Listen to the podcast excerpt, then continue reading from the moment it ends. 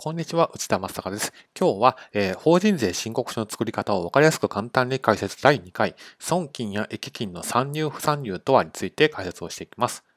はい。内容としましてはこの4つになります。まず、えー、税法の儲けである所得って何なのかについて解説をします。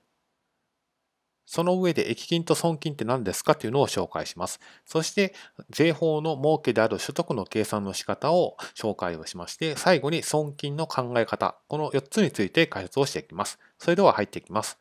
まず所得って何なのかというと、まあ、簡単に言うと税法でいう儲けの、税法の儲けのことを言います。で法人税っていうのは儲けに課税されるんですけれども、儲けのことを税法の世界では所得というふうに表現をします。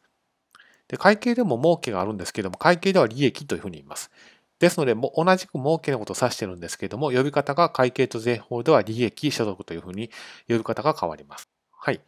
でまず、会計では利益を計算します。で収益、売上とかですけども、収益から費用をマイナスして利益を計算します。じゃあ、税法も同じように張り合って計算するのかってそういうわけではなくて、考え方に考え方近いんですけども差がありますので、その差を調整をして所得を計算していくと。こういうふうに計算をしていくのが法人税の儲けの計算、所得の計算の基本的なアプローチになります。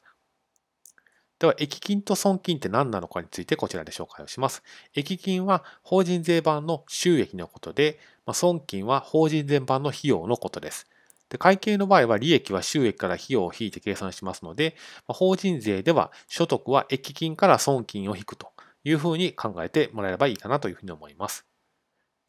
で、益金と損金ってこの横にいた計算をしているのに、まあ、なぜ言い方が変わるのかというと、まあ、考え方の違いがあるので、イコール益金イコール収益、損金イコール費用ではないと。微妙にずれているというのは、あの、あえて名前が変わっている要因の一つにもなっています。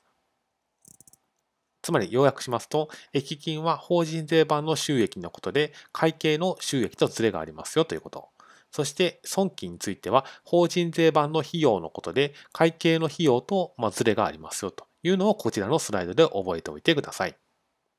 続いて所得の計算の仕方です。まず益金です。会計と法人税では先ほどズレがあると考え方にズレがあると言いましたけれども、そのズレを申告書の別表4といったところで調整をしていきます。ズレって何かというと、例えば会計の収益はこれで、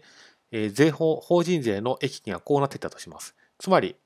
考え方にズレがあるので、こういうふうに左と右に少しずれているということになります。じゃあ、ズレって具体的にどういうものがあるのかというと、例えば、会計では収益じゃないんだけれども、収益、今年の収益には入っていないんだけれども、益金に入れるべき項目を益金参入と言います。ですので、申告書の上では収益に入っていないので、プラスをしますと。その益金参入の分だけ、所得申告書の別表4の上でプラスをしますと。会計の利益がスタートになりますから、会計の利益にプラスをする項目が益金参入になります。逆に会計では益金に入っているけれども、法人税では益金として取り扱いませんよという項目もあります。それ益金不参入というんですけれども、益金不参入は、え法人税の儲けを計算する上では逆にマイナスをします。なぜかというと、会計の収益に入っているので、利益にはプラスの形で入っています。そのままですと、税法の考え方にそぐわないことになるので、その金額は、益金不参入の分だけは儲けを減らしておきましょうと。ですから、別表4の上ではマイナスをすると。これが益金不参入になります。続いて、損金では、損金についてはこちらです。会計の費用がこんな感じで、法人税の損金がこういうふうになってたとします。で、このズレの部分が損金参入。まず、会計では費用には入っていないけれども、税法では費用として認めますよと。税法では損金として認めますよという場合の項目を損金参入と言います。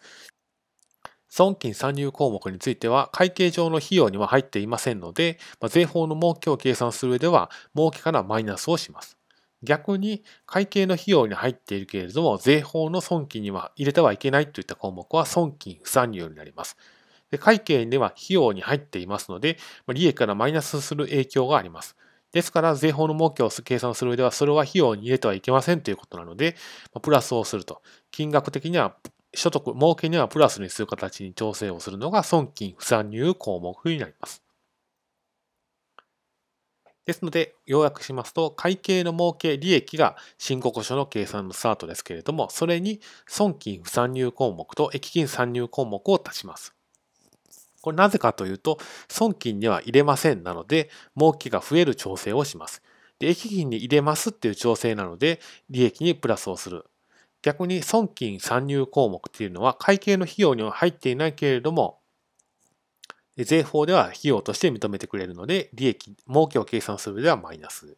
益金不参入項目は会計では収益、つまり利益にプラスの影響の形で入っているので、それを税法の儲けを計算する上では、ま入れませんということなので、利益、儲けからマイナスをする調整をすると。その結果、計算されるのが税法の儲け、所得になります。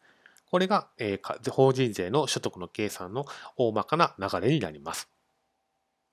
では、損金っていうのは会計の費用みたいなものですので、逆に言うと費用が多いほど税金、儲けは少なくなり、税金も少なくなります。で、税金を取る側からすると、それだと困ってしまいますので、損金として認めるには厳しいルールがいくつかあります。一つ目が債務が確定していること。まあ、つまり、見込みの費用ではなくて、払わなきゃいけない費用だというふうに確定をしていることがまず一つ目です。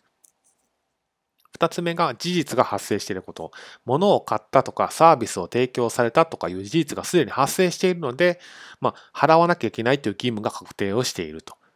これが要件の二つ目。三つ目は合理的に計算できると。見積もりじゃダメですよと。いくらですっていうふうに費用、損金がはっきり計算できると証拠もあります。そういった場合に限って損金として認めると。これが損金の考え方の3つの基本的な厳しいルールになります。